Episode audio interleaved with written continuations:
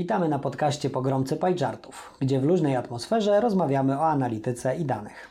Jesteśmy analitykami i konsultantami w obszarze Business Intelligence i wizualizacji danych. Poruszamy ważne i aktualne tematy, inspirowane naszą codzienną pracą z klientami. Podcast prowadzą Michał Maliszewski i Sebastian Wareluk.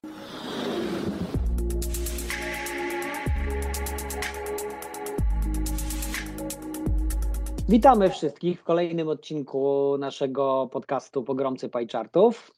Z tej strony Michał Maliszewski i Sebastian Wareluk. Postanowiliśmy, że dzisiejszy odcinek, jako że jest to pierwszy odcinek, który pojawi się w roku 2022, roku pełnym pewnie wyzwań, a może też i jakichś optymistycznych wieści. Spróbujemy przymierzyć się do mm, właśnie też takich wyzwań na ten rok związanych z Business Intelligence. E, oczywiście w takiej formie, jak zwykle, czyli dość, e, dość luźnej. Mm, pogrzebaliśmy trochę w internecie, popatrzyliśmy, co tam się dzieje, jeśli chodzi o, e, o ten rok, no już nie nadchodzący, tylko ten, który już trwa. I to trwa już prawie jeden miesiąc. I pomyśleliśmy, że zaczniemy może od naszego lokalnego podwórka, czyli od Polski, co też, e, co też piszczy w trawie, jeśli chodzi o business intelligence intelligence w Polsce, bo mm, czasem wydaje się, że może my jesteśmy gdzieś jeszcze z tyłu w stosunku do rynków światowych, ale to wcale nie jest aż takie oczywiste.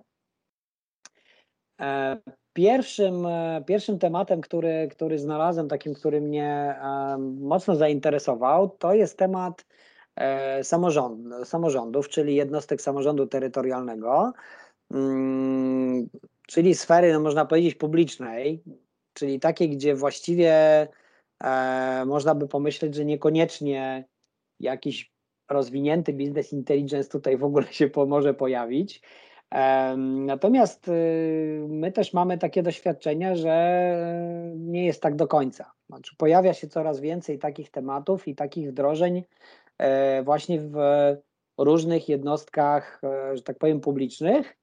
Mm, no i tutaj szczególnym, szczególnym tematem są właśnie samorządy, e, w których prognozowane jest wzrost zainteresowania takimi narzędziami aż o 20%. To jest całkiem sporo. Tak, i tutaj e, artykuł, do którego, do którego dotarliśmy e, na stronie Geoforum, e, mówi o business intelligence, ale również wskazuje kierunek location intelligence, czyli pracy związanej z danymi opartymi o, o lokalizację geograficzne, o, o dane obszarowe. I z całą pewnością ten, ten, cały, ten cały obszar oczywiście będzie się rozwijał pod kątem e, optymalizacji, e, pod kątem optymalizacji zasobów, które, e, którymi dysponują samorządy. I jednym z akapitów w tym artykule jest e, opis tego, że taki wniosek, że samorządy stają się e, firmami. I myślę, że to jest dosyć, dosyć taki fajny, fajny trend, dlatego że im więcej takiego zdrowo-menadżerskiego podejścia do, do instytucji, instytucji, do takich jednostek e, państwowych e, z naciskiem na zdrowego, e, tym chyba większe, większe pole do popisu do tego, żeby, żeby fajne rzeczy robić zarówno w dużej skali, patrząc na kraj, jak i, jak i właśnie w, w skali mniejszej. To jest taki temat, który jest dla mnie bardzo, bardzo ciekawy, dlatego że ja gdzieś tam, kiedy usłyszałem po raz pierwszy hasło Business Intelligence i e, jeszcze na etapie mm, uczelni, zacząłem się zastanawiać nad tym, czy takie narzędzia, które służą do e, biznesowej analityki danych, mogą być wykorzystane do tego, żeby żeby analizować dane z innych obszarów. Na przykład w moim przypadku były to dane mm, epidemiologiczne i takie związane z, ze zdrowiem publicznym. Natomiast patrząc na, już teraz mając trochę większą wiedzę, patrząc na E, metodologię, która jest e, używana w budowaniu analiz biznesowych, na architekturę baz danych, na to, jak, jak, jak wyglądają dane, w jakich one, w jakim kształcie są e, do nas dostarczane, jako do osób, które później z tych danych coś mają wyciągnąć w postaci konkretnej informacji dla, dla zainteresowanych osób to ja uważam, że jest to jak najbardziej, jak najbardziej możliwe i, yy, i ciekawe, bo yy, zwróćmy uwagę na to, że pewne mechanizmy są gotowe i, i dostępne, prawda? To, czy my będziemy mm, teraz yy, do tych mechanizmów na wejściu, tam gdzie jakieś dane importujemy, dostarczali dane stricte z biznesu, czy będą to dane związane z z e, tym, czym dysponują na przykład właśnie samorządy, to już jest, e, to już jest e, jakby no, wybór po stronie nas, czy, czy, czy osób, które z tego mają docelowo korzystać. Natomiast myślę, że na pewno będą z tym się wiązały jakieś, jakieś challenge, bo mam duże duży przegląd. Na razie nie będę mówił jeszcze z jakich źródeł, ale tego, jak wyglądają dane w instytucjach państwowych. I to może być, e, to może być e, taki e, na pewno kamień milowy do, do, do osiągnięcia pod kątem kompletności danych, jakości tych danych i, um, i tego, żeby je odpowiednio ze sobą integrować i, i na podstawie kompletnych danych wyciągać jakieś wnioski. Tak, tutaj e, mm, mamy taką sytuację, że samorządy te dane już od dłuższego czasu zbierają, tak? Oni zbierają je, zbierają, zbierają, magazynują i teraz chyba przyszedł czas, żeby zacząć się tymi danymi interesować, szczególnie, że sytuacja powiedzmy rynkowa, związana z kosztami, tak, no jest jaka jest, wszyscy o tym wiemy i e, trzeba szukać oszczędności. No i teraz, e, żeby te oszczędności znaleźć, fajnie byłoby przeanalizować sobie te dane, tak, więc teraz to, co zostało zgromadzone, dobrze byłoby wpuścić w jakieś narzędzie, które e, po pierwsze te dane przetworzy w taki sposób, żebyśmy mm, nie mieli bałaganu, bo no podejrzewamy, że że różnie z tą jakością może być, bo to jest to sama, ta sama sytuacja co w biznesie, tak? Tam, tam również mamy mnóstwo danych, które wymagają przygotowania. E, natomiast tutaj jeszcze drugi, drugi temat jest taki, jak te dane synchronizować między narzędziami, które są w poszczególnych czy urzędach, czy wydziałach, tak? w tych jednostkach podległych. I to, e, to też będzie na pewno bardzo dużym wyzwaniem. Na pewno to też e, chwilę potrwa, natomiast dobrym, dobrym sygnałem jest, e, jest to, że e, ponieważ samorządy mm, traktują siebie coraz bardziej jak właśnie firmy, tak, jak jakiś biznes, to jest nadzieja, że będą wykorzystywać również doświadczenia z biznesu, w jaki sposób doprowadzić do używania business intelligence właśnie w takich jednostkach i opierać się, opierać się na, też na dobrych praktykach. Tak, tylko ja się zastanawiam nad taką rzeczą, e, znaczy jakby dwie rzeczy mi przychodzą do głowy. Pierwsza jest taka, w jaki sposób ma wyglądać transfer e, doświadczenia z biznesu do, mm, do samorządów, bo E, przy budżetach samorządów ciężko będzie ściągnąć doświadczone osoby z biznesu, które mogą, e, które mogłyby mm, jakieś procesy zbudować od, od podstaw e, i później w jakiś sposób się nimi zajmować i opiekować. A no oczywiście może to być zrobione na zasadzie takiej, że będą kupowane gotowe, gotowe rozwiązania, ale to też nie zawsze może iść, e, nie zawsze musi iść w parze z taką e, odpowiednią edukacją e, osób, które mają przy konkretnych systemach czy raportach siedzieć na, na co dzień. I nie zawsze to musi się przekładać na zbudowanie takiego zrozumienia zarówno tego, jak jakiś system raportowy działa, jak i w ogóle potrzeb tego, dlaczego, dlaczego mielibyśmy z niego korzystać. To jest jedna taka, taka e, dla mnie taki znak zapytania. A druga rzecz jest e, związana z mm, polityką udostępniania danych, dlatego że w biznesie, jeżeli mm, wiemy, że mamy jakieś dane, jakąś bazę i z tej bazy wyciągamy dane do jakiegoś procesu analitycznego czy jakiegoś ETL, a później z tymi danymi coś robimy, to jest jakby oczywiste, że się do tych danych, że do tych danych mamy dostęp. Natomiast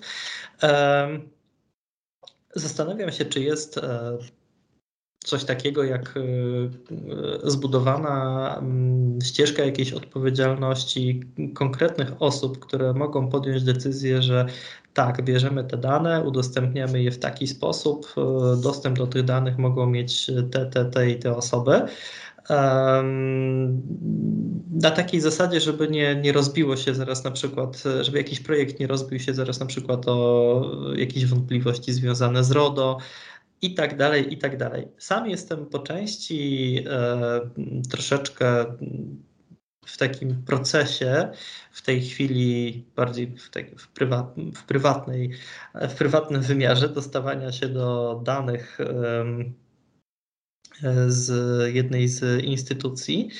E, I e, trwa to już dosyć długo, zanim e, po złożeniu wniosku o udostępnienie takich danych i, i mimo jasnych podstaw naukowych do tego, żeby się do nich dostać, to mm, czekam na odpowiedź już trochę czasu.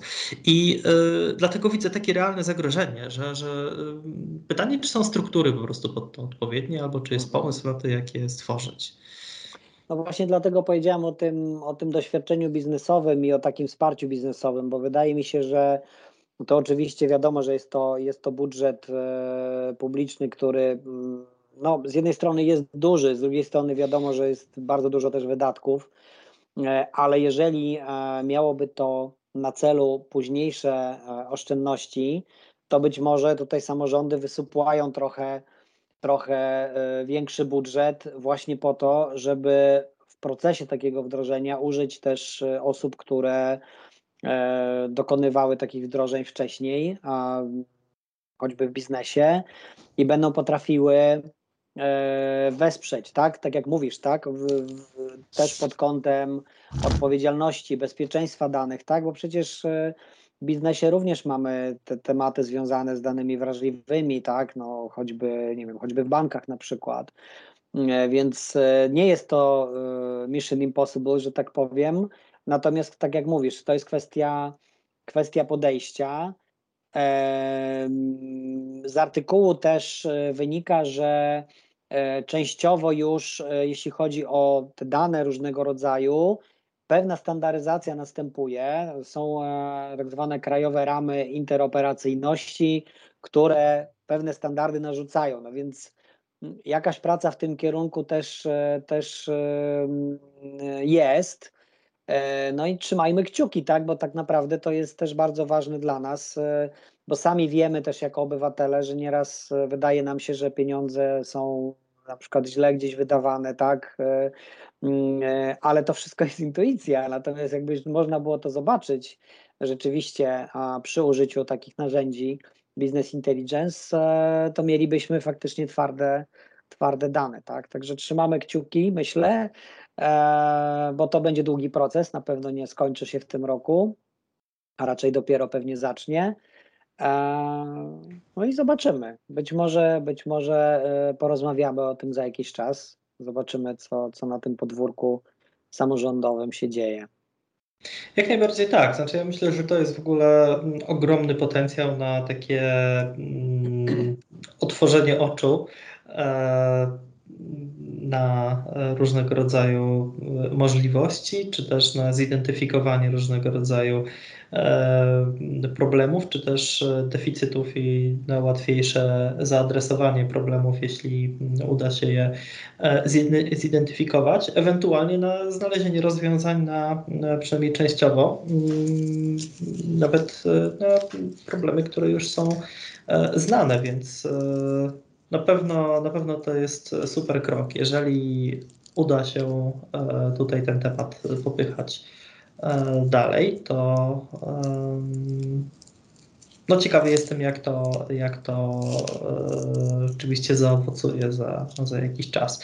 A może do nas się ktoś odezwie tak. z mm, jakimś zapytaniem związanym z pracą w takim obszarze. Ja bym się chętnie zaangażował w taki projekt. Tak, bo to jest bardzo ciekawe. Może być zarówno pod kątem danych jako takich, jak i właśnie e, zobaczenia, gdzie tutaj może być jakaś specyfika troszeczkę inna właśnie niż w biznesie, a jednocześnie gdzie będzie można takie e, najlepsze praktyki biznesowe wdrożyć. Tak, tym bardziej, że jakby to wszystko ma się zadziać e, między innymi pod takim kątem, żeby lepiej później z tym biznesem korespondować. Więc no, ja trzymam kciuki. Dobrze. Drugim, e, drugim tematem e, z naszego podwórka, e, czyli polskiego, to są firmy e-commerce, czyli te, które mm, można powiedzieć z jednej strony przeżywają obecnie boom, z drugiej strony mierzą się z jakimiś gigantycznymi opóźnieniami na przykład w dostawach, tak, co też może wpływać na mm, jakość, e, no i finalnie też na, na dochody takich firm. No i to oczywiście nie jest to, nie jest to nagłe odkrycie dla tych firm, że warto byłoby e, business intelligence używać, bo e, aż 46% polskich firm z tej branży BI używa jako kluczowej części tej swojej strategii.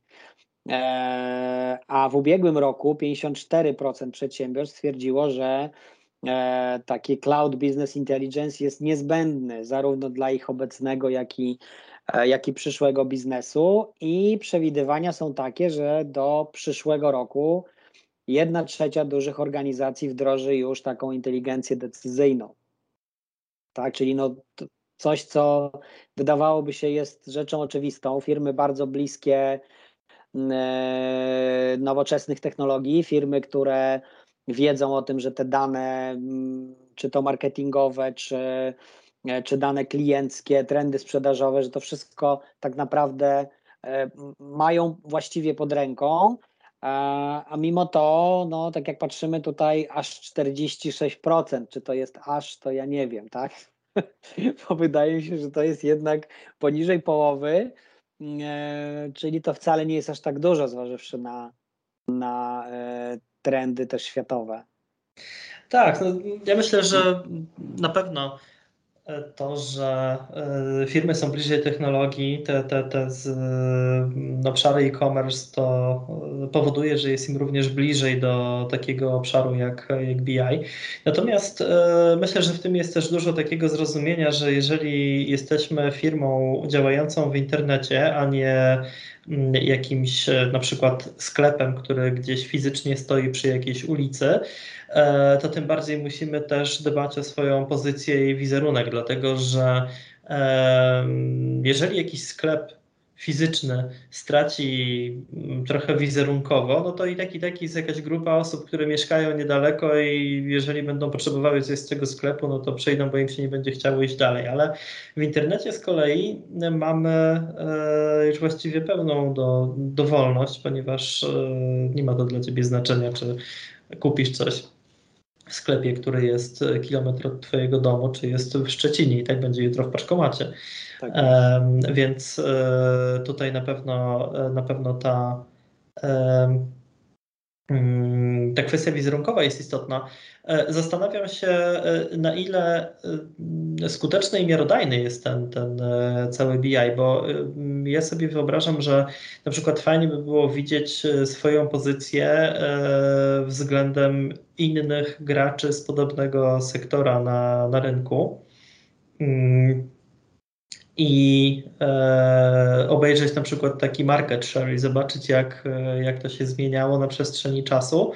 I do tego na przykład dorzucić sobie jakieś informacje związane z tym, e, jak na przykład zadziałała jakaś kampania u kogoś na jego udział w rynku w powiedzmy kolejnych tygodniach. I teraz e, jakby oczywiście nie znam tych, tych raportów firm e-commerce'owych, które gdzieś tam wewnętrznie u nich funkcjonują, ale ciekawy jestem, co się kryje pod tym, że korzystają z tego, z tego BI, czy korzystają, bo mają jedno narzędzie BI-owe, które, y, do którego importują dane ze swojego systemu sprzedażowego i, i patrzą na, na słupki, czy bardziej starają się obejrzeć y, to, co robią na jakimś, w jakimś szerszym kontekście, na przykład właśnie rynkowym.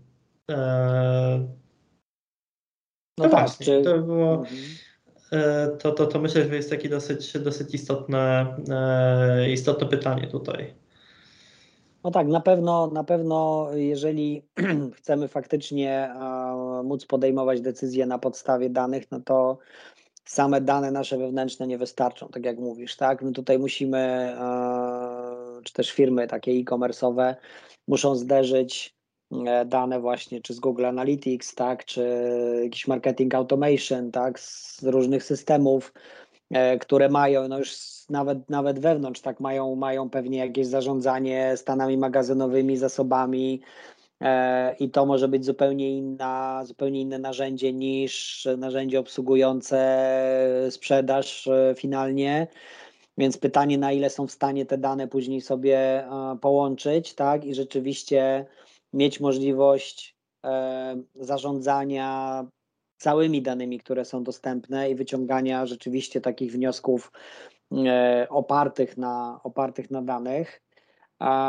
No ale to jest coś, czego no, jeżeli e, jakaś firma myśli o tym, że poradzi sobie bez tego, to prędzej czy później zmieni zdanie, tak? Bo, bo otoczenie, otoczenie wymusi taką sytuację, bo wszyscy dookoła będą z tego korzystać i będą mieć lepsze, lepsze wyniki prawdopodobnie niż, niż te, które działają na intuicji, tak?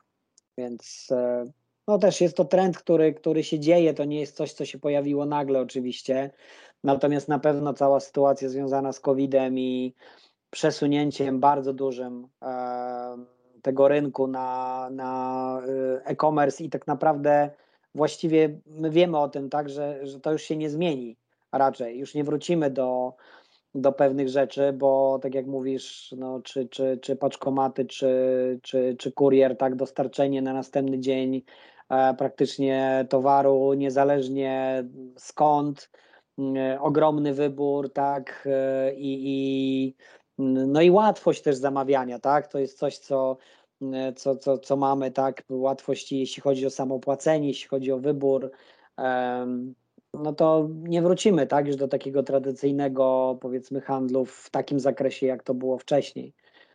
Więc tym bardziej, tym bardziej ten, ta potrzeba firmy e-commerce pewnie jest już e, bardzo, bardzo mocna. Tak, i na pewno e, przyrosła w dużo szybszym tempie niż to mogło być zakładane gdzieś tam w, jeszcze powiedzmy w połowie czy na koniec 2019 roku, bo z całą pewnością były prognozowane e, wzrosty. Mm, ale zakładam, że te wzrosty w ciągu dwóch lat wydarzyły się znacznie, znacznie większe niż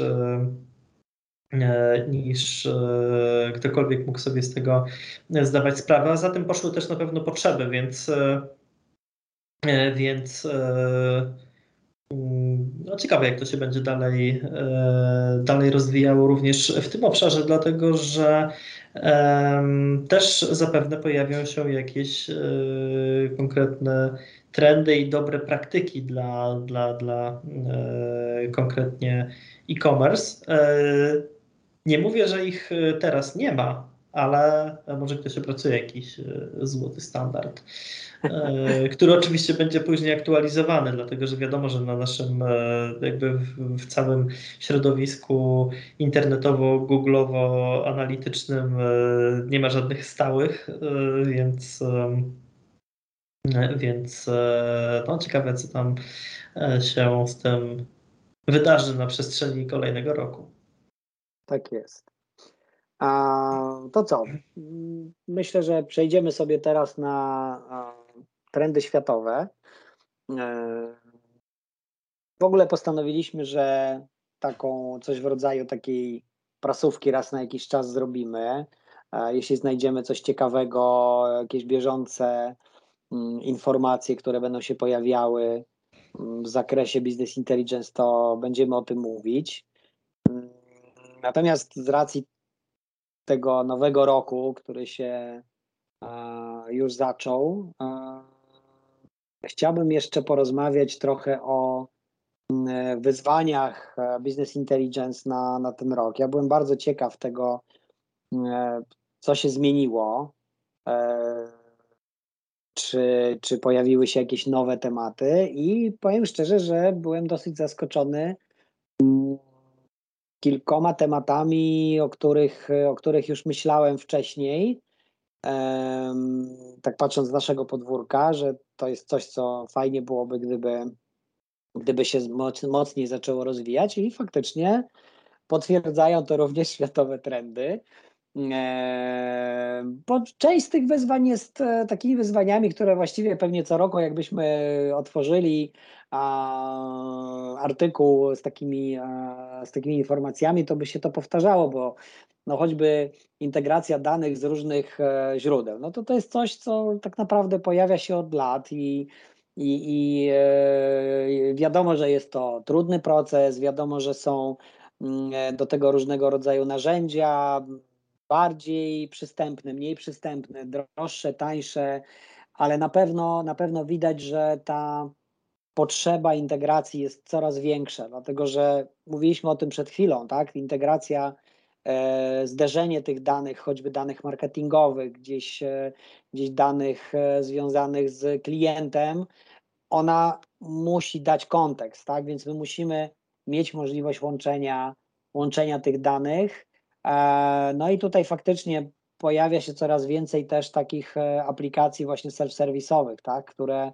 mm, w sposób coraz prostszy e, potrafią pomóc w takim przygotowaniu danych. To już nie jest ten czas, gdzie, gdzie mieliśmy takie mm, narzędzia mm, skomplikowane, zaawansowane, wymagające udziału bardzo wysokiej jakości E, specjalistów takich właśnie w zakresie wąskim, tak, bardzo, których oczywiście jest mało. E, a tutaj trend e, jest taki, że coraz więcej jest narzędzi, które są prostsze i nawet użytkownik właśnie biznesowy jest w stanie taką aplikację obsłużyć. My zresztą mówiliśmy już o tym, wydaje mi się, w którymś z poprzednich odcinków dotyczących ETL-a. E, natomiast tak, tutaj widać, że, że mamy no już taką bardzo dużą presję na integrację, na integrację danych. Tak, natomiast e, ja myślę, że mm, na pewno to jest taki wniosek e, dosyć mm, taki jeden z pierwszych, który można wysnuć, że faktycznie niewiele się zmienia hasłowo e, między poszczególnymi latami, jeśli chodzi o te wyzwania związane z, e, z obszarem BI-owym. Natomiast e, myślę, że dużo się zmienia w, w, szczegółach tych takich dużych punktów, dlatego że z jednej strony oczywiście problem związany z integracją jest jak najbardziej, jest jak najbardziej realny im więcej integracji, tym też e, większe zestawy danych, z których możemy korzystać, i myślę, że ten problem może generować e, z czasem kolejny, o którym też e, kiedyś już gdzieś tam wspominaliśmy, związany z tym, że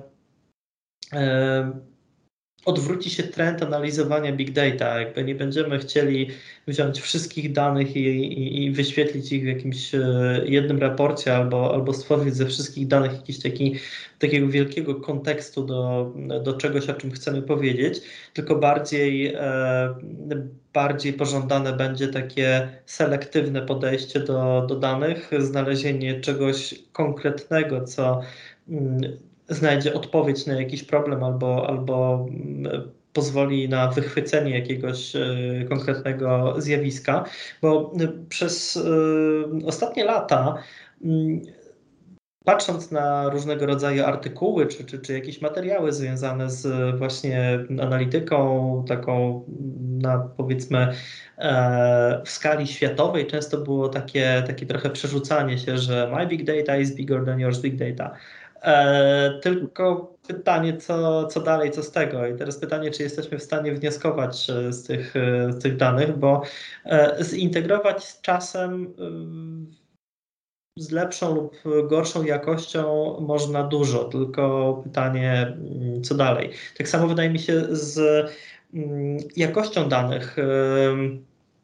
To jest trochę tak, że w tej chwili w wielu przypadkach E, jest tak, że dane są już powiedzmy w, w jakimś stopniu mm, w uporządkowany sposób przechowywane w, w, bazach danych. Oczywiście mówię tutaj na bardzo dużym poziomie ogólności, dlatego że na, na, poziomie takiego trendu, a nie na poziomie pojedynczych, pojedynczych organizacji.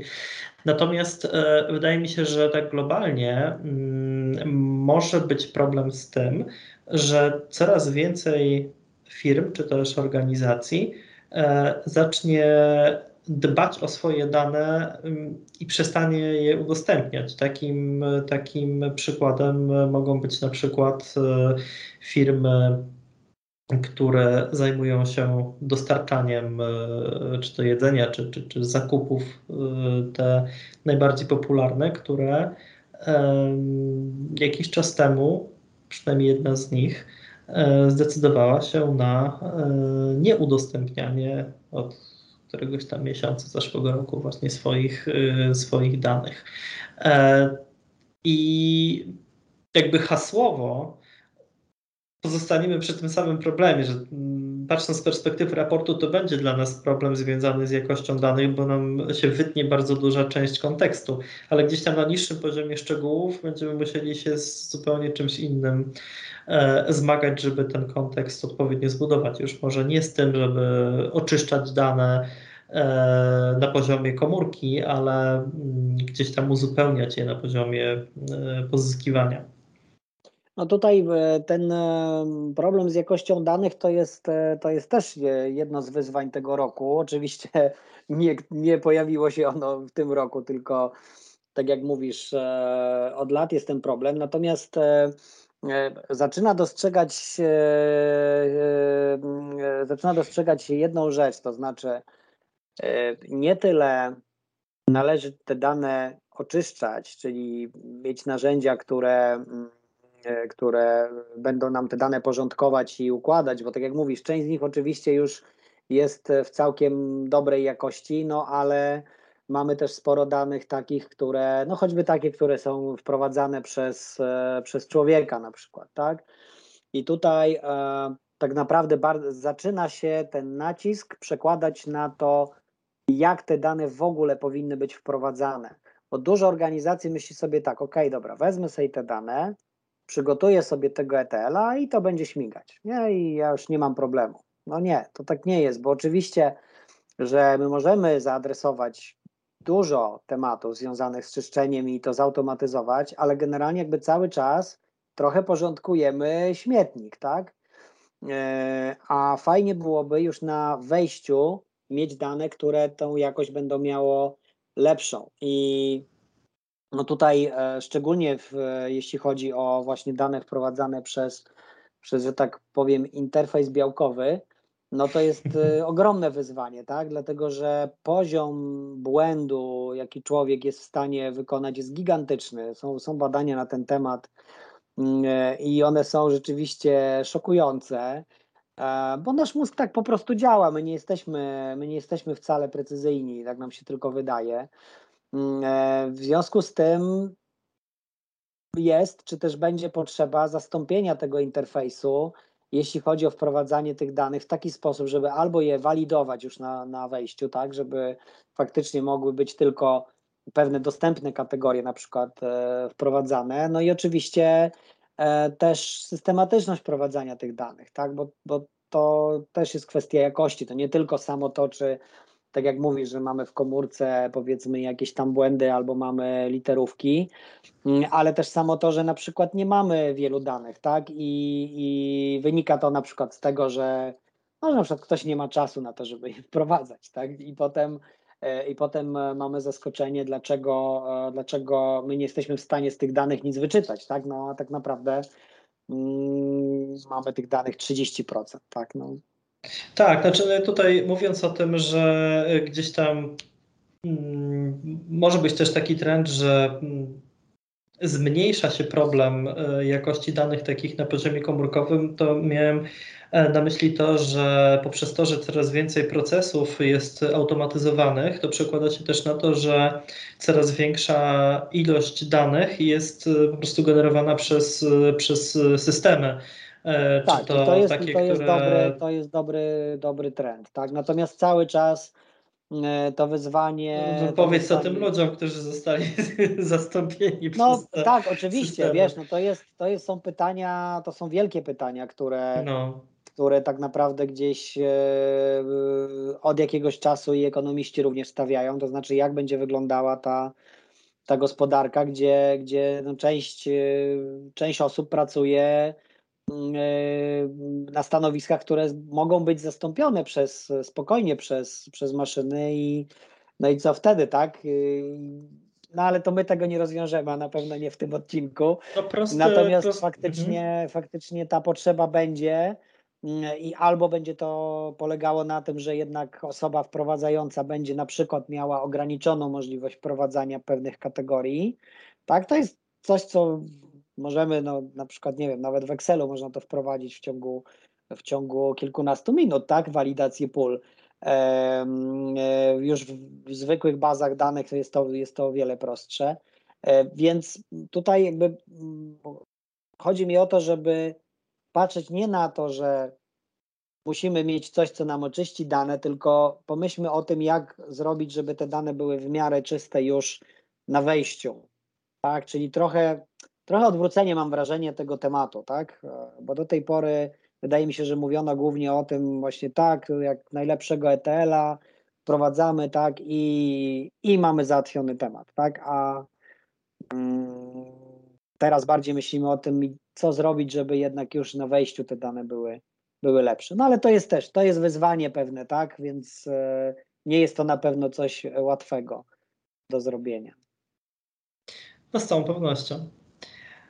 Um, a co tam jeszcze mamy w tych trendach? A co tam mamy jeszcze? Bardzo, a to jest, to jest bardzo ciekawa rzecz i to jest e, coś, co, mm, e, co tak naprawdę w zeszłym roku gdzieś się pojawiło, czyli temat w ogóle data governance i, mm, i e, dostępu danych, dostępu do danych przez no powiedzmy wszystkich ludzi w organizacji albo, albo większość.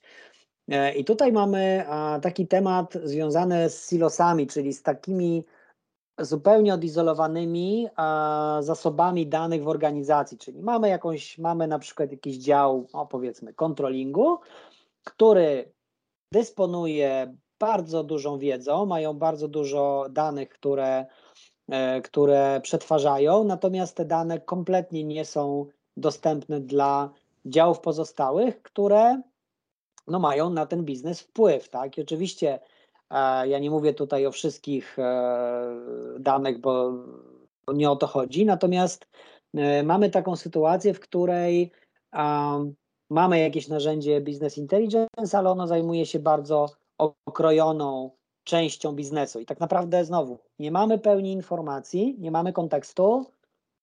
Wnioskujemy sobie coś na tej podstawie, tak? Natomiast pytanie, na ile to jest informacja konkretna taka, na, na podstawie której rzeczywiście podejmiemy właściwe decyzje biznesowe. Czyli wracamy do tego e, takiego mm, punktu pod tytułem spotkanie, gdzie przychodzą trzy różne osoby z trzema różnymi Excelami, w których mają dane na ten sam temat, ale każdy ma inne wyniki. Tak, tak, dokładnie. Czyli tutaj musimy po pierwsze, koniecznością jest likwidacja takich silosów, czyli takich e, izolowanych, e, izolowanych zespołów, które mają dostęp do danych, dystrybucja tych danych, ale również dystrybucja informacji, na przykład dotyczących KPI-ów, tak? Jeżeli mamy, jeżeli mamy jakieś e, biznesowe KPI, to one muszą być w taki sam sposób liczone, określane. Dzięki temu my rzeczywiście możemy, e, możemy wyciągać wnioski, bo w, innym, w innej sytuacji my po prostu jesteśmy pozbawieni pewnych, pewnych informacji i mm, wyciągamy oczywiście wnioski, ale, ale niepełne.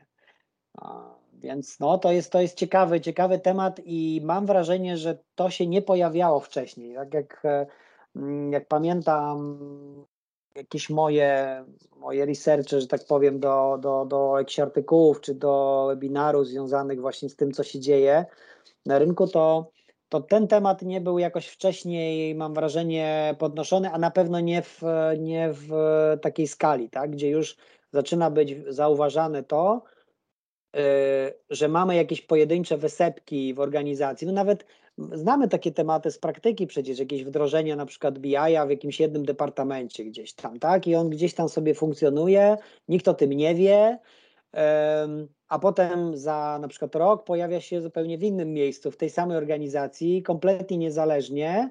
E, I, e, i, I na przykład zdarza się, że to my wdrażamy drugi raz to narzędzie i my wtedy mówimy, ale słuchajcie, bo wy macie już to, tylko macie gdzie indziej. I i wtedy jest zaskoczenie i okazuje się, aha, to w sumie to moglibyśmy to jakoś połączyć. Mm, no i to już jest dobra droga. No, albo jest dobra droga, albo nie, dlatego że były też takie sytuacje, gdzie po czasie okazało się, że e, gdyby e, ten drugi dział, z którym rozmawialiśmy, samodzielnie generował jakieś e, zapotrzebowanie wdrożenia, to, to to wdrożenie by nastąpiło, a jak się e, próbował skonsolidować z innym, to się okazało, że weszły jakieś tam e, polityki, niepolityki, konflikty, potrzeby i tak dalej, i tak. I, mm, e, I wręcz to było trudniejsze, więc to jest jeszcze w tym wszystkim ten taki ludzki czynnik, który e, ciężko jest, e, ciężko jest zbadać, ale jakby całkowicie się zgadzam z tym, że bez, e, bez takiej też integracji od strony mm, od strony wszystkich danych jest ciężko wyobrażać sobie, że ten obraz, który widzimy, jest e, stuprocentowo taki, jaki, jak wygląda rzeczywistość.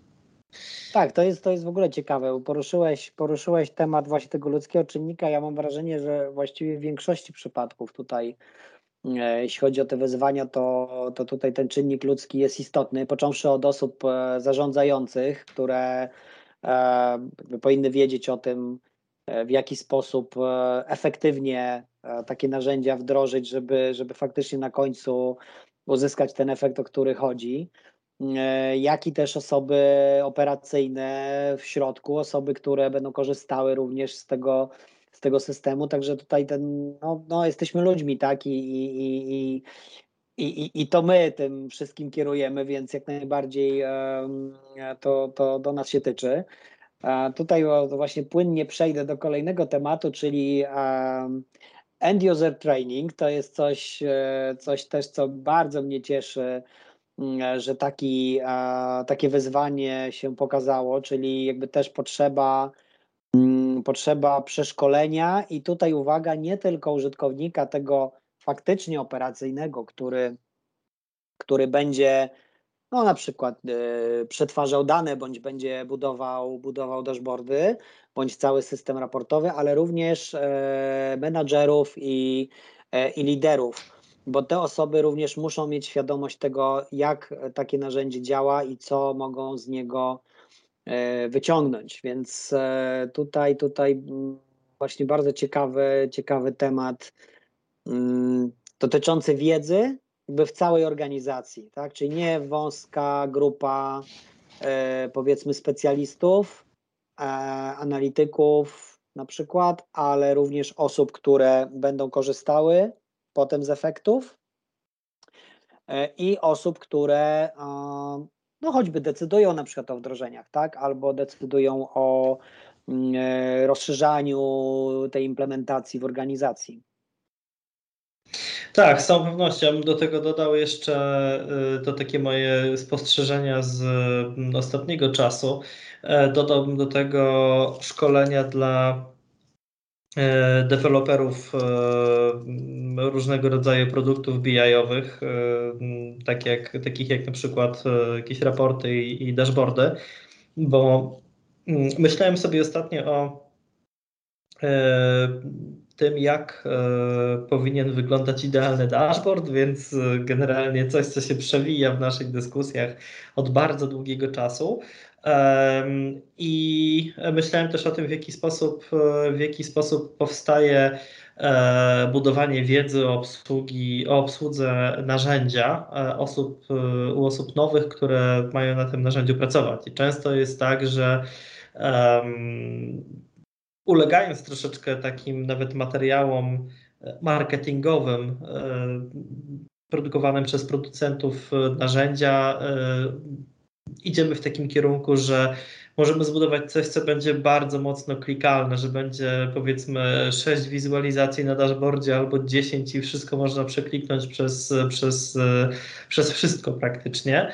E, I pomyślałem sobie, że to jest trochę tak jak z, z ostrym sosem, te, te, te wszystkie dodatki, że możesz go dodać kropelkę i wtedy gdzieś tam podkreślisz e, smak jakiejś potrawy, albo wlać go całą butelkę i mimo to, że on w małej ilości jest fajny, to może spowodować, że mm, jakby efekt finalny będzie e, czymś, co jest totalnie niezjadliwe. I tutaj tak samo, jeżeli dashboardy będą e, nawet będą zbudowane na fajnych, odpowiednich danych, ale będą przeładowane tymi, tymi takimi E, fajerwerkami, funkcjonalnościami i, i, i jakąś klikalnością i tak dalej, to spowoduje, że e, po pierwsze nie będzie można, e, znaczy dużo trudniej będzie jakieś konkretne informacje z tych dashboardów wyciągnąć, to jest raz, ale dwa, na podstawie tego typu produktów będzie o wiele trudniej szkolić tych end-userów, dlatego że e, inaczej end-user będzie reagował, jeżeli zobaczy dashboard, gdzie jest jedna wizualizacja albo dwie wizualizacje gdzieś tam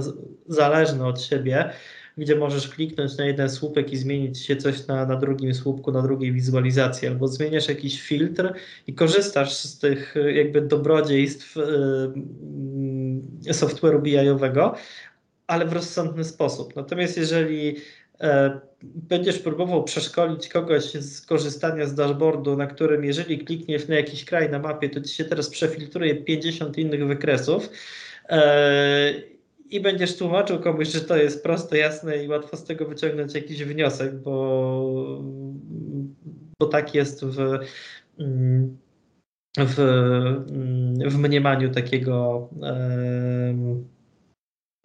takiej osoby, która przygotowała taki, taki mocno naładowany funkcjonalnościami dashboard, to to jakby jedno będzie przeczyło drugiemu. I tak jak sobie myślałem o nawet naszym e, tym, jak, jak e, my szkolimy, że e, jak gdybym teraz robił szkolenie jakieś, jakieś z Tableau, to bym chyba zaczął od wstępu niezwiązanego z interfejsem narzędzia, tylko zacząłbym od wstępu bez dashboard practice, takim krótkim oczywiście, żeby nie, nie, nie, nie, nie robić całego szkolenia na, na samym początku z jakby efektu końcowego, ale, ale najpierw bym chyba pokazał teraz to, do jakiego, e, do jakiej przejrzystości będziemy dążyć. e, i jaki ma być ten efekt końcowy, a później zacząłbym mówić o, o mm, tych, tych narzędziach, przy pomocy których możemy do tego dojść. Tak, tak. To tutaj poruszyłeś też właśnie jedno z wyzwań też, które które też bardzo mnie cieszy, że się pojawiło wreszcie, to znaczy właśnie a, najlepsze praktyki dotyczące projektowania dashboardów. To jest coś, co ja już zauważyłem w zeszłym roku, że mm, taka świadomość e, ze strony klientów, e, e, świadomość potrzeby nauczenia się, w jaki sposób należy dashboard budować i nie chodzi tu właśnie o techniczne sprawy, ale o te związane z, ze stroną wizualną i z użytecznością takiego dashboardu, bo to jest coś, o czym, o czym często się zapomina, tak? Czyli wdrażamy narzędzie, tworzymy e, potem jakieś modele danych, potem budujemy to samo, co budowaliśmy kiedyś w Excelu i właściwie dlaczego nie.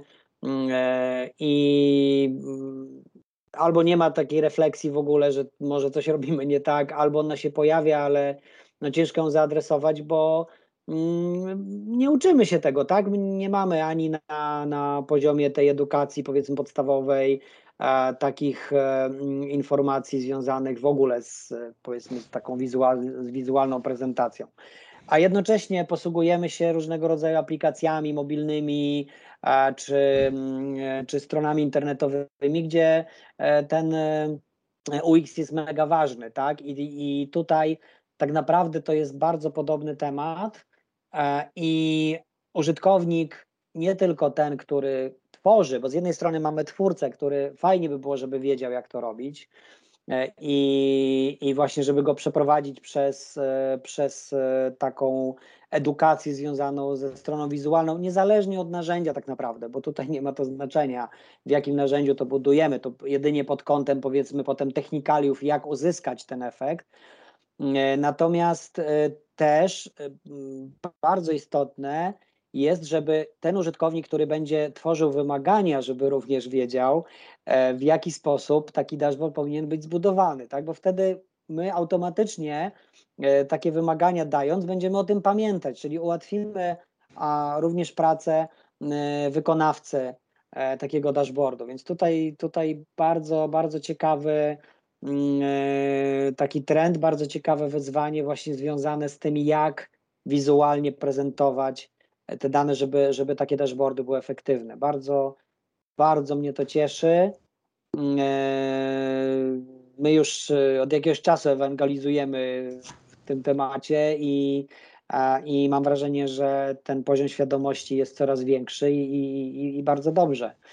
Także jeden, jeden, jeden właśnie też z takich zaskakujących dla mnie e, trendów e, mimo wszystko, e, ale pozytywnie, tak? Także tak, zdecydowanie. Znaczy ja w poprzednim podcaście mówiliśmy o postanowieniach noworocznych i chyba sobie zrobię takie postanowienie, żeby w tym roku nie zbudować dashboardu, który będzie miał więcej niż cztery wizualizacje maksymalnie. I okay. e, myślę, że będę się kłócił, uzasadniał. Najwyżej ktoś powie, żeby mu zmienić konsultanta. No tak jak już rozmawialiśmy. Jest nas tak? trochę, więc e, jakby zawsze się ktoś znajdzie. Tak, już rozmawialiśmy o tym kiedyś, że właśnie jednym z zadań konsultanta jest też e, taka edukacja tak, pod, pod tym kątem, czyli nawet jeżeli klient e, określa jakieś wymagania, my wiemy, że nie powinno to tak wyglądać, no to tu jest też naszym zadaniem przekonanie e, do tego, żeby zrobić to po prostu lepiej, zgodnie z, e, zasadami. Zostały nam jeszcze dwa, e, dwa tematy, które myślę, że też mogą się trochę łączyć mm, z użytkownikiem na pewno i też z jego, z jego przekonaniami dotyczącymi zastosowania narzędzi. Pierwsze to jest to jest zarządzanie tymi narzędziami self-serwisowymi, bo mówiliśmy o tym, że pojawia się coraz więcej takich narzędzi self-serwisowych, ale to niestety powoduje bardzo duże zagrożenie właśnie tworzenia tych silosów, tak, o których mówiliśmy chwilę temu. Mm, e, ja sobie coś tam sam zrobię, e, coś tam sobie przygotuję, właściwie nie, nie kontaktując się z otoczeniem, no i później mam to, co mam, tak? Czyli mam jakieś chaotyczne środowisko, mm, e, wyspy w organizacji, które dysponują jakimiś danymi, ale te dane nie są, nie są w jednym miejscu, więc tutaj na pewno zarządzanie takimi wdrożeniami narzędzi właśnie self-serwisowych szczególnie jest istotne, żeby było to robione z głową i żeby było integralne dla, dla całej organizacji. Tak, jak najbardziej. I tak się zastanawiam, um, z, gdyby firmy miały czerpać nawzajem ze swoich doświadczeń, e, tak zakładając zupełnie hipotetycznie taką sytuację, ciekawy jestem, e, kto tutaj ma większą szansę na wytworzenie e, jakichś dobrych standardów i praktyk, bo z jednej strony mniejsze firmy mają, jakby no są po prostu mniejsze, więc teoretycznie łatwiej powinno to być, łatwiejsze powinno to być do poukładania, z drugiej strony większe mają większy większą jakąś tam strukturę i e, też e, inaczej rozproszoną odpowiedzialność i też decyzyjność. Ale no właśnie, to też chyba powtórzę tutaj po raz trzeci, z tym, że ciekawy jestem, jak to się rozwinie.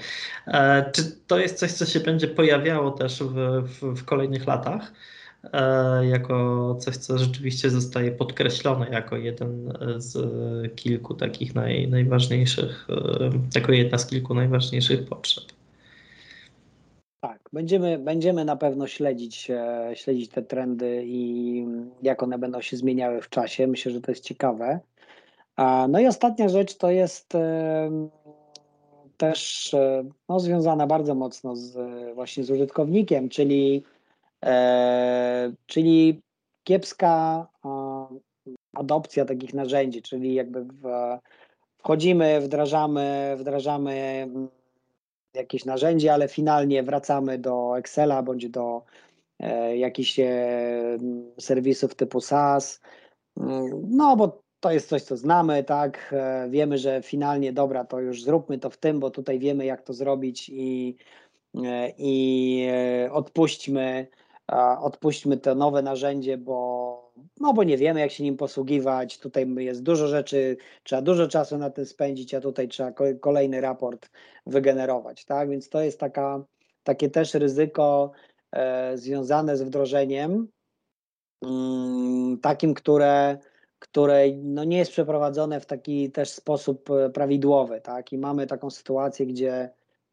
mamy narzędzie, ale finalnie z niego nie korzystamy, bo, bo mamy te stare, które może nie są doskonałe, ale, ale za to nie musimy tam niczego zmieniać, tak? No to tak, mi się wydaje, że tutaj jest, e, tak się dzieje, patrząc na przykład na, e, no z perspektywy na tego, co znamy najlepiej, czyli, czyli Tableau, e, aczkolwiek no na szczęście u naszych tych klientów, których ja znam, no oczywiście nie znam, nie znam wszystkich, ale E, myślę, że e, nie jest to akurat największy, największy problem, e, na szczęście dla nas, ale gdybym miał wskazać coś, co jest przyczyną tego, tego problemu, to jest to, że często się zapomina o, tutaj też trochę nawiążę do, do poprzedniego punktu, często się zapomina o takiej o dużej pracy, którą należy wykonać w backendzie, żeby te BI-owe tule były faktycznie dostępne dla każdego, to takie osławione data for everyone, um, dlatego że Załóżmy, że mamy w przypadku Tableau deweloperów i użytkowników, którzy, mogą, którzy mogliby z danych coś sobie wyciągać we własnym zakresie. Deweloper ma, e, korzystając z tego samego albo bardzo podobnego narzędzia, e, ma do dyspozycji wiedzę w zakresie różnego rodzaju kalkulacji, level of details, zależności między filtrami i tak dalej, filtry zwykłe, kontekstowe i tak dalej, i tak dalej, i tak dalej. I nie potrzebuje jakiegoś super przygotowania danych, świetnego poaliasowania i tak dalej, bo on sobie z tym poradzi, najwyżej wykona więcej pracy po stronie raportu, ale jakby sklei temat. E, natomiast w interfejsie dla mm, dla takiego end-usera, który gdzieś tam dostaje raport, ale jego potrzebą w, w, zakresie jego pracy jest to, żeby z tego raportu, tak jak dostawał kiedyś ten raport w Excelu, jest wyciągnięcie tabelki i zrobienie jakiejś tabeli przestawnej i spojrzenie na te same dane z, z innej perspektywy. Um, gdyby dane były przygotowane w bardzo prostej, zrozumiałej, czystej, yy, czystej formie, to taka osoba byłaby w stanie jeden do jednego tak naprawdę przełożyć się z interfejsu tabeli przestawnych w tabel przestawnych w Excelu na interfejs Tableau. Natomiast e, jeżeli się okazuje, że nie do końca jesteśmy w stanie zrozumieć jakieś e, działanie jakiegoś filtra, bo na przykład najpierw wrzuciliśmy jakiś filtr, a później jeszcze sobie wrzuciliśmy top 10 i się nagle okazuje, że to top 10 się wyświetla jako top 3 i my nie rozumiemy tego. Jest to całkowicie oczywiste z naszego punktu widzenia, że taki użytkownik tego nie rozumie, bo są tam jakieś zależności, które, które są e, istotne. No to to jest coś, co powoduje, że dla takiej osoby efekt wykonany w, w tym narzędziu BI-owym jest mniej wiarygodny niż to, co zrobi nawet w większej ilości kroków, ale zrozumiałych dla siebie w narzędziu, które zna. E, I teraz, gdyby, e, gdyby e, dane w, mm, od takiej backendowej strony były E, maksymalnie uproszczone, zagregowane i przygotowane do pracy przez, e, dla takich e, użytkowników, którzy nie są power userami, tylko są kimś, kto ma jakąś tam potrzebę biznesową i musi coś wyklikać to wtedy ja myślę, że, że zupełnie inaczej by się te narzędzia BI-owe adaptowały. No, może sprawdziłaby się taka, taka droga, żeby Mm, dla takich użytkowników były wystawione na przykład w bazie danych jakieś uproszczone widoki, poagregowane. No tak, zdecydowanie. Bo tutaj mamy, tutaj mamy, też dotykamy trochę tej kwestii właśnie szkolenia end-usera, tak, i musimy tutaj pamiętać, że mamy różne typy tych użytkowników, tak, i mamy, tak jak mówisz, użytkownika, który mm, e, będzie bardzo potrzebował tych zaawansowanych narzędzi i on potrzebuje takich informacji, jak to zrobić. Natomiast mamy mnóstwo użytkowników organizacji, którzy właśnie w sposób prosty chcą, powiedzmy, dostać jakiś gotowy raport, gotowy dashboard, ale również mieć możliwość takiej własnej ad hocowej analizy, ale nie gubić się w odmętach jakichś e, pól, których nie rozumie, tak, i, i, i gdzie musi użyć jakiejś funkcjonalności, których nie rozumie. W takiej sytuacji też e, temat raz szkolenia, a dwa e, też motywowania e, użytkowników do e, użycia takiego narzędzia, które jednak integruje te wszystkie informacje w jednym miejscu, tak? Bo jak mamy choćby tego Excela i, i, i każdy sobie tam coś produkuje, to tak naprawdę my mamy bardzo rozproszone informacje w różnych miejscach, w jakichś komputerach lokalnych, na jakichś SharePointach, e, o których nawet nie mamy pojęcia, że coś takiego istnieje. I potem jak szukamy, ja sam miałem takie doświadczenia, gdzieś tam szukałem jakiejś informacji w organizacji, ktoś powiedział, a to wiesz co, to tam e, Tomek ma tam u siebie, bo on tam robi taki raport. I nagle okazywało się, że, że ktoś w ogóle już e, od kilku lat dokonuje analityki związanej z tym tematem, ale w ogóle e, jakby no jest jakaś informacja, że ktoś o tym wie, że Tomek to robi. Natomiast e, jeżeli mamy takie narzędzie zintegrowane, to, to wtedy my jesteśmy w stanie sami wyszukać sobie e, takich właśnie e, powiedzmy źródeł wiedzy, a, z których możemy też skorzystać i skorzystać w taki sposób, jaki będziemy e, potrafili dzięki a temu, że zostaliśmy wcześniej do tego przeszkoleni. Także to też jest ciekawy, ciekawe wyzwanie, bo też znamy z praktyki takie sytuacje, że zostało wdrożone narzędzie, e, duży entuzjazm na początku, ale potem właśnie gdzieś tam na jakimś etapie to się zatrzymało i wszyscy wrócili w, że tak powiem, stare w stare kapcie i, i, i zaczęli e, robić to, co robili wcześniej.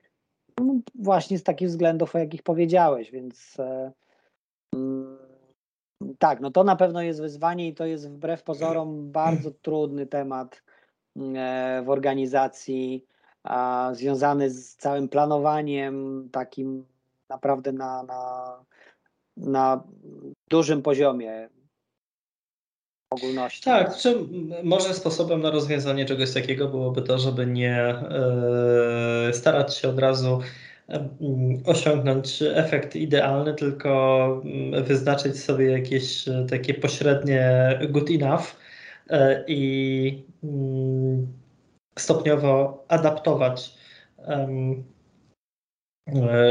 członków zespołów do, do, do nowej sytuacji. E, aczkolwiek też znamy taki przykład, gdzie e, zespół BI-owy wziął na siebie ciężar związany z wdrożeniem i stwierdził, że takim raszem to e, wdrożenie będzie wykonane w ciągu trzech miesięcy i po trzech miesiącach wszystko będzie opierało się o tablo i, i też się dało. Ale Myślę, że tutaj już jest bardzo dużo takiego czynnika e, e, ludzkiego w tym wszystkim i, i, i e, są to rzeczy specyficzne, jeśli chodzi o możliwości zrobienia czegoś takiego dla konkretnej organizacji, dla konkretnego czasu w tej organizacji, właśnie ze względu na odpowiednich ludzi, którzy nie boją się tego zapoczątkować. Okej, okay. i chyba nam się wyczerpały wszystkie, wszystkie punkty. Tak. Wydaje mi się, że trochę się z tych, z tych wszystkich punktów, o których mówiliśmy, zrobiła taka nasza e, lista życzeń, co, co się powinno zadziać, żeby, żeby jakieś, e, jakieś e, mm, rzeczy się zrealizowały. E, ale to trochę tak na, na podstawie naszych, e, naszych e, własnych doświadczeń i spostrzeżeń. Musimy kiedyś zrobić e, taki odcinek, w którym będziemy mówili mm, tylko same pozytywne rzeczy. Dobry pomysł. To co? Chyba na dzisiaj skończyliśmy. Dajcie znać, jak podobał się Wam taki odcinek, co w trawie piszczy dotyczący Business Intelligence i do usłyszenia niedługo. Do usłyszenia. Cześć.